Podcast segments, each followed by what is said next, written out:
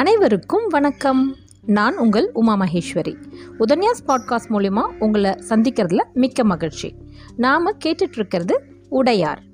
போன அத்தியாயம் மூன்று அதில் பிரம்மராயர் மாட்டு வண்டியில் கோவிலுக்கான வரைபடங்கள் வந்திருக்குன்னு தெரிஞ்சு அந்த மாட்டு வண்டியை அந்த வெள்ளத்தில் அடிச்சுட்டு போகாமல் எந்தவித சேதமும் இல்லாமல் எப்படி அதை பாதுகாப்பாக எடுத்துகிட்டு வரலான்னு யோசிச்சுட்ருக்காரு. அதற்கான ஆயத்தங்களையும் அவர் செஞ்சிட்ருக்காரு.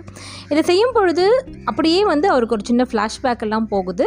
ராஜா அதாவது ராஜராஜ சோழனை பற்றி அவர் நினைக்கிறார். ராஜராஜ சோழனுக்கு கோபம் அதிகமாக வராது. ஆனால் வந்தால் எப்படி இருக்கும் அப்படிங்கிறத ராஜராஜ சோழருடைய சமையனார் தமையனார் ஆதித்ய கரிகாலன் இறக்கும் தருணத்தை அவர் நட நினச்சி பார்க்குறாரு அதில் குற்றம் சுமத்தப்பட்டவர்களை அவர் எப்படி தண்டிச்சாரு அப்படிங்கிறத ஒரு சின்ன ஃப்ளாஷ்பேக் கொண்டு போயிட்டு வராங்க. இதில் ரொம்ப முக்கியமாக நம்ம கவனிக்க வேண்டியது என்னன்னு கேட்டிங்கன்னா இங்கே ராஜராஜ தேவருடைய அந்த ஆளுமை திறன் எப்படி வந்து அவர் வந்து ஒரு நல்ல லீடராக இருந்திருக்காரு. கோவப்பட்டால் பின்னாடி என்னதான் நம்ம சமாதானம் பட்டா கூட மனசு ஆறாது. அதனால் அவர் கோபத்தை கூட ரொம்ப ஜாலியாக வெளிக்காட்டுவார் அப்படிங்கிறத நம்ம பார்த்தோம். அதே மாதிரி பிரம்மராயர் அவர் வந்து இந்த மாட்டு வண்டியை துரிதமாக காப்பாற்றுறதுக்கான ஆயத்தங்களையும் நம்ம பார்க்குறோம். இந்த ஏற்பாடெல்லாம் நடந்துட்டு இருக்கும் பொழுது திடீர்னு எக்காலம் ஊதப்பட்டது. இந்த எக்காலம் சப்தம் கேட்டதும் எல்லாரும் ரொம்ப சுறுசுறுப்பானாங்க. ஏன்னா அது உடையார் ஸ்ரீ ராஜராஜ தேவர் வராரு அப்படிங்கிற எக்காலம். சரி இன்னைக்கு நாலாவது அத்தியாயத்தை பார்க்கலாம். வாங்க. உலர்ந்த வைக்கோல் போரில் திடீரென்று நெருப்பு பிடித்தது போல அந்த இடம் பரபரப்பாகியது. பழமர் நேரி மக்கள் விரைந்து நாலா பக்கமும் நகர்ந்து வலயமாகி மன்னர் உடையார் ஸ்ரீ ராஜராஜ தேவர் வருவதையே வியப்போடு பார்த்தார்கள். மன்னரின் கவசப்படையை சேர்ந்த ஒருவன் நிலைமையை சகஜமாக்க கருதி மன்னர் உடையார் ஸ்ரீ ராஜராஜ தேவர் என்று உறக்க குரல் கொடுக்க வாழ்க வாழ்க என்று கிராமவாசிகள் சேர்ந்து குரல் எழுப்பினார்கள். கிராம அதிகாரி ஒருவன் சட்டென்று முன் வந்து திருமகள் போல பெருநில செல்வியும் தனக்கே உரிமை பூண்டமை. மணக்கொல காந்தலூர் சாலை களமறுத்தருளி என்று உடையாரின் மெய்கீர்த்தி பாட சட்டென்று இடக்கையை உயர்த்தி அந்த கிராம அதிகாரியை பார்த்து மெய்கீர்த்தி வேண்டாம் என்பது போல ராஜராஜன் சைகை செய்தார். மெய்கீர்த்தி நிறுத்தப்பட்டது. மெய்கீர்த்தி சொன்னவனை எல்லோரும் சற்று கேலியாக பார்த்தார்கள். இது என்ன அரசு சபையா? இல்லை வேறு ஏதேனும் சபை மண்டபமா? ஆற்றங்கரை தானே? இரவு நேரத்தில் இங்கெல்லாமா மெய்கீர்த்தி பாடுவது என்பது போல மக்கள் மெய்கீர்த்தி கூறியவனை வியப்பாக பார்த்து கேலி செய்தார்கள் முணுமுணுத்தார்கள். மீண்டும் அங்கு ஏற்பட்ட நிலைமையை தளர்வு செய்ய கருதி கவச்சப்படியை சேர்ந்தவன் உடையார் ஸ்ரீ ராஜராஜ தேவர் என்று உறக்க கத்த வாழ்க வாழ்க என்று கோஷம் உறக்க எழுந்தது. எல்லாரிடமும் எல்லா சிந்தனைகளும் கலைந்து மறுபடியும் மன்னர் மீது ஒருமுகப்படுத்தப்பட்டன. மன்னர் குதிரையிலிருந்து கீழே இறங்க முயற்சித்த பொழுது ஒருவன் சட்டென்று கீழே குனிந்து தோல் கொடுக்க முன் வந்தான் மன்னர் அவனை நகர்ந்து போ என்று சைகை செய்து குதிரையை சற்று அப்பால் நகர்த்த அவன் எழுந்து கொண்டான். இடக்காலை சேனத்தில் ஊன்றி வலக்காலை வீசி போட்டு மன்னர் கீழிறங்கினார். இறங்கி இடுப்பை இடதும் வலதும் அசைத்து தளர்வாக்கி கொண்டார். குதிரையை தட்டி அப்புறப்படுத்தினார். மக்களை நோக்கி நடந்தார். மக்கள் கூட்டம் சலசலத்தது. காற்றில் ஆடும் நெற்கதிரை போல நெளிந்தது. அவர்களை அருகே வரும்படி மன்னர் சைகை செய்ய அவர்கள் வேகமாய் மன்னரை நோக்கி நகர்ந்தார்கள். மன்னர் அந்த கூட்டத்தில் தனக்கு யாரையெல்லாம் தெரியும் என்பது போல உற்று பார்த்தார்.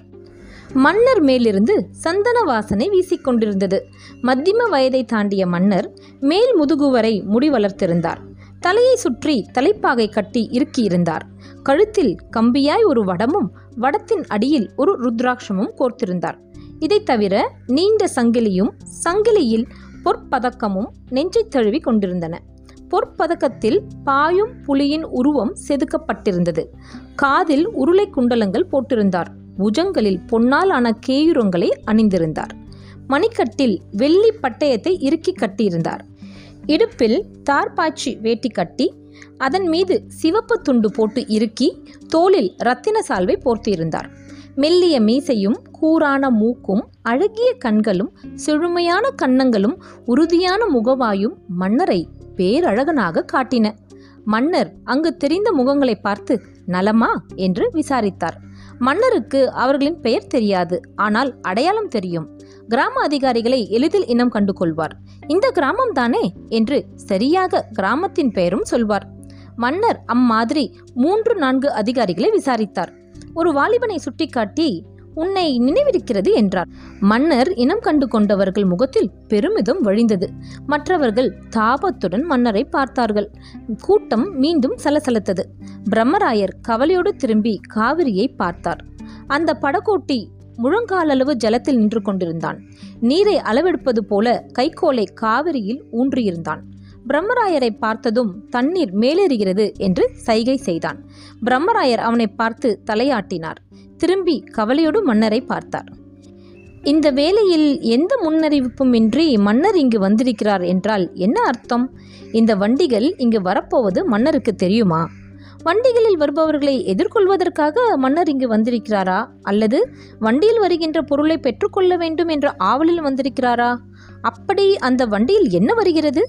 அந்த வரைபடங்கள் உள்ள பெட்டி முக்கியமா? இல்லை ஓலைச்சுருளா அந்த ஓலைச்சுருளில் என்ன இருக்கிறது? யாருடைய செய்தி? எவருக்கு அந்த செய்தி? பிரம்மராயர் இதையெல்லாம் யோசித்து கவலையானார். தான் அறியாமல் இந்த சோழ தேசத்தில் ஒரு கல்லும் உருளக்கூடாது என்று நினைத்து கொண்டிருக்கிற வேளையில் மன்னரே எந்தவித முன் அறிவிப்பும் இன்றி கிராம கிராமமாக நகர்கிறார் என்பது மிக மிக கவலைக்குரிய விஷயம். சோழ தேசத்தின் அரசாட்சி தளர்வாக இருக்கிறது என்று அர்த்தம். கட்டுக்கோப்பு குறைந்து வருகிறது என்று பொருள். பிரம்மராயர் ஆழ்ந்த சிந்தனையில் இறங்கினார்.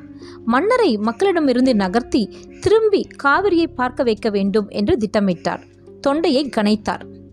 யாரது? பிரம்மராயரா? மன்னர் சட்டென்று கணைப்பு வந்த திசையை நோக்கி திரும்பி உற்று பார்த்து கேட்டார்.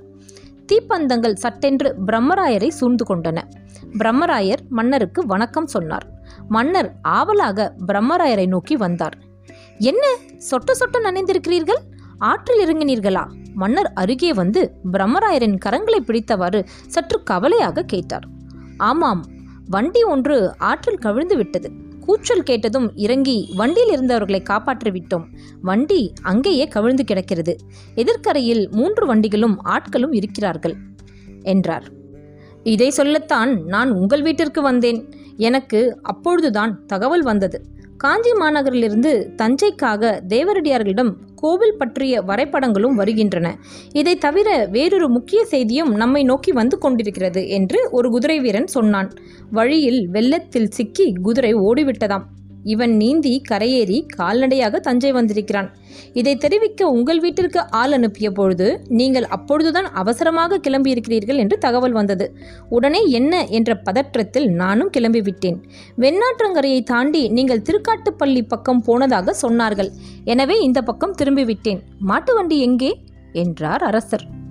காவிரியை மன்னர் கூர்ந்து பார்த்தார். வாட்டமாய் தீப்பண்டங்கள் உயர்த்தப்பட்டன.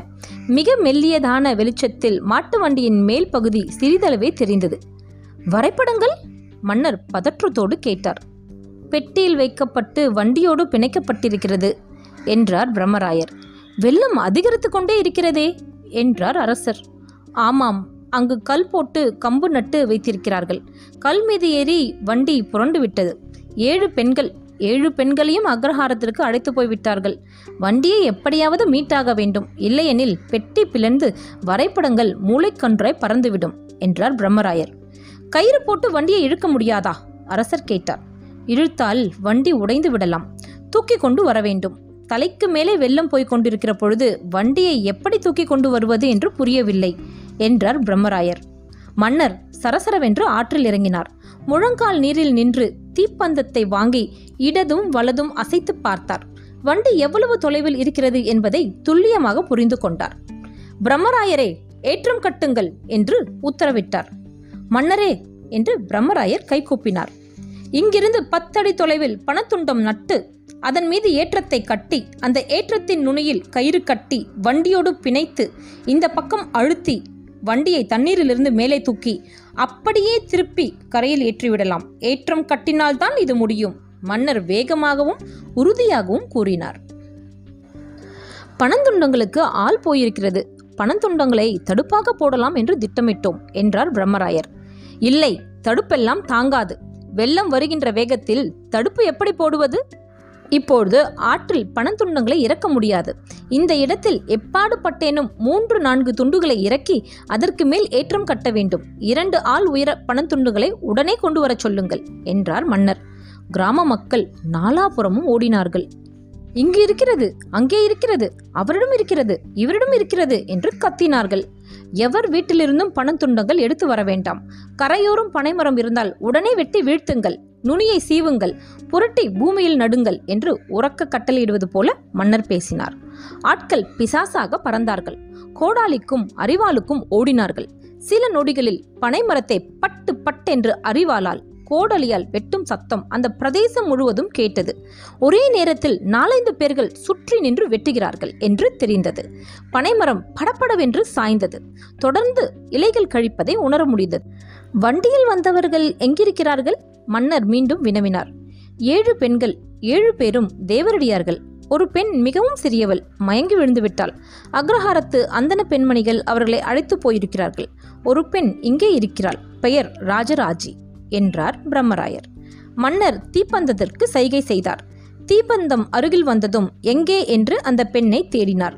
மரத்தில் பின்னிலிருந்து அந்த பெண் தன்னை முற்றிலும் வேட்டியால் போர்த்தியபடி வெளிவந்து மன்னரை நிலம்பட வணங்கினாள். எழுந்து நின்றாள். அட ராஜராஜி! என்று மன்னர் வியப்போடு குரல் கொடுக்க அவள் ஆம் என்று தலையசைத்தாள்.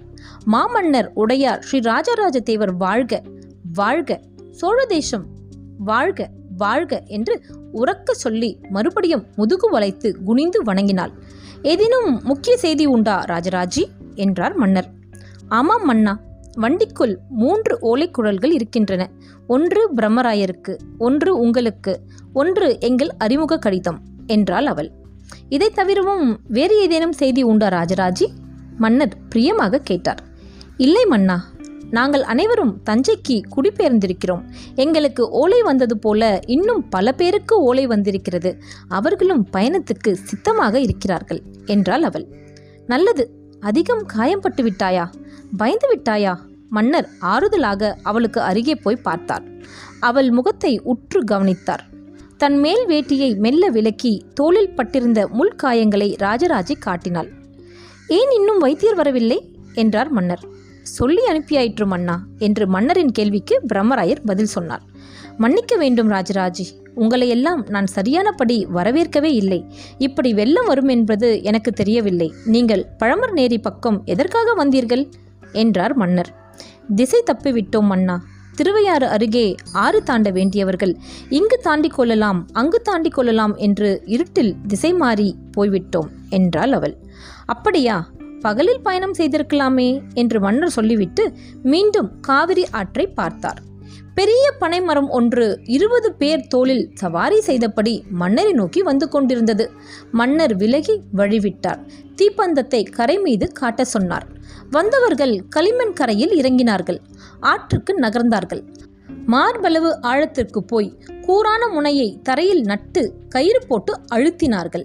வேறு சில மரங்கள் அண்ட கொடுத்தார்கள். உறுதியாய் நிற்க வைத்தார்கள். நீண்ட மூங்கிலை மேலே வைத்தார்கள். வளைய மடித்து பிணைத்தார்கள். இரண்டு பக்கமும் கயிறு கட்டி கயிற்றின் நுனியில் கொக்கி கட்டி இரண்டு கயிறுகளையும் மாட்டு வண்டியோடு பிணைத்தார்கள். மூங்கில் நுனியில் தொங்கும் கயிறும் மாட்டு வண்டியோடு பிணைக்கப்பட்டது. மூங்கிலின் அடிப்பாகத்தை அழுத்த கயிறு விரைப்பாகியது. இன்னும் அழுத்த மாட்டு வண்டி மெல்ல நீர் விட்டு மேலெழும்பியது வண்டி நீர் விட்டு மேலெழும்பியதும் நடு ஆற்றில் நின்ற வேளாளர்கள் மாட்டு வண்டியின் கீழே அவசர அவசரமாக மூங்கில் கொடுத்து தூக்கினார்கள். ஏற்றத்தை மேலே இழுப்பதற்கு வாட்டமாக மாட்டு வண்டியை இன்னும் அசைத்து மேலேற்றினார்கள். மீண்டும் மூங்கிலின் அடிப்பாகம் அழுத்தப்பட மாட்டு வண்டி நீரை விட்டு வெளியே வந்தது. மேலே வந்து மெல்ல ஊசலாடியது. ஊசலாடிய மாட்டு வண்டியை கை கொடுத்து தூக்கினார்கள். வளையத்தில் மாட்டப்பட்ட மூங்கில் மெல்ல திரும்பி கரை நோக்கி வர ஆட்கள் இடப்பக்கம் நகர மூங்கில் நுனி வலப்பக்கம் நகர்ந்து மாட்டு வண்டியை முழங்கால் ஆழ நீருக்கருகே இறக்கியது. இறக்கப்பட்ட மாட்டு வண்டியை நாற்பது ஐம்பது பேராய் அப்படியே வாங்கி கொண்டார்கள். தலைக்கு மேலே தூக்கினார்கள். அழுத்தி மெல்ல நகர்ந்து கரையின் மீது கொண்டு போய் மாட்டு வண்டியை இறக்கினார்கள்.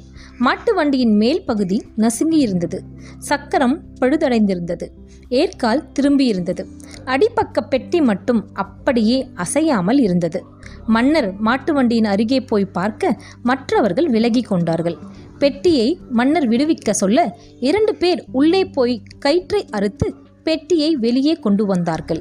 பெட்டியை நெட்டு குத்தலாக நிற்க வைக்க உள்ளிருந்து நீர் பொங்கி வந்து க தரையை நனைத்தது. ராஜராஜி குழல்கள் எங்கே? என்று மன்னர் கேட்க ராஜராஜி மாட்டு வண்டியின் அருகில் தீப்பந்தத்தை வைத்து பார்த்தாள். துணியால் மூடப்பட்டிருந்த மேற்கூரைக்குள் கைவிட்டு மூன்று ஓலை குழல்களை வெளியே இழுத்தாள். தீப்பந்த வெளிச்சத்தில் அடையாளம் பார்த்து இது அறிமுக கடிதம் இது உங்களுக்கு இது பிரம்மராயருக்கு என்றும் பிரித்தும் காட்டினாள். பிரம்மராயருக்கான ஓலையை அவரிடமே கொடுத்துவிடு என்று மன்னர் அதை தொடக்கூட செய்யாமல் மற்ற இரண்டு ஓலைகளை மட்டுமே வாங்கி கொண்டு தனியே நடந்து போனார். இத்துடன் இந்த அத்தியாயம் நான்கு முடிவடைகிறது. மாட்டு வண்டியை பத்திரமா கொண்டு வரத்துக்கு அவ்வளவு பேரும் டென்ஷனாக ஓடிட்டுருக்க ராஜா வந்ததும் இதை ஏற்றம் வச்சு தான் எடுக்கணும்னு எவ்வளோ அழகாக எவ்வளோ சரியாக சொல்லியிருக்காரு இல்லையா? அதனால தாங்க அவர் ராஜராஜன்னு சொல்லப்பட்டார். சரி இனி அடுத்தடுத்த அத்தியாயங்களில் சுவாரஸ்யமாக இருக்கும் அப்படின்னு நம்புகிறோம் நாளை அடுத்த அத்தியாயத்தை சந்திக்கலாம். நன்றி வணக்கம்.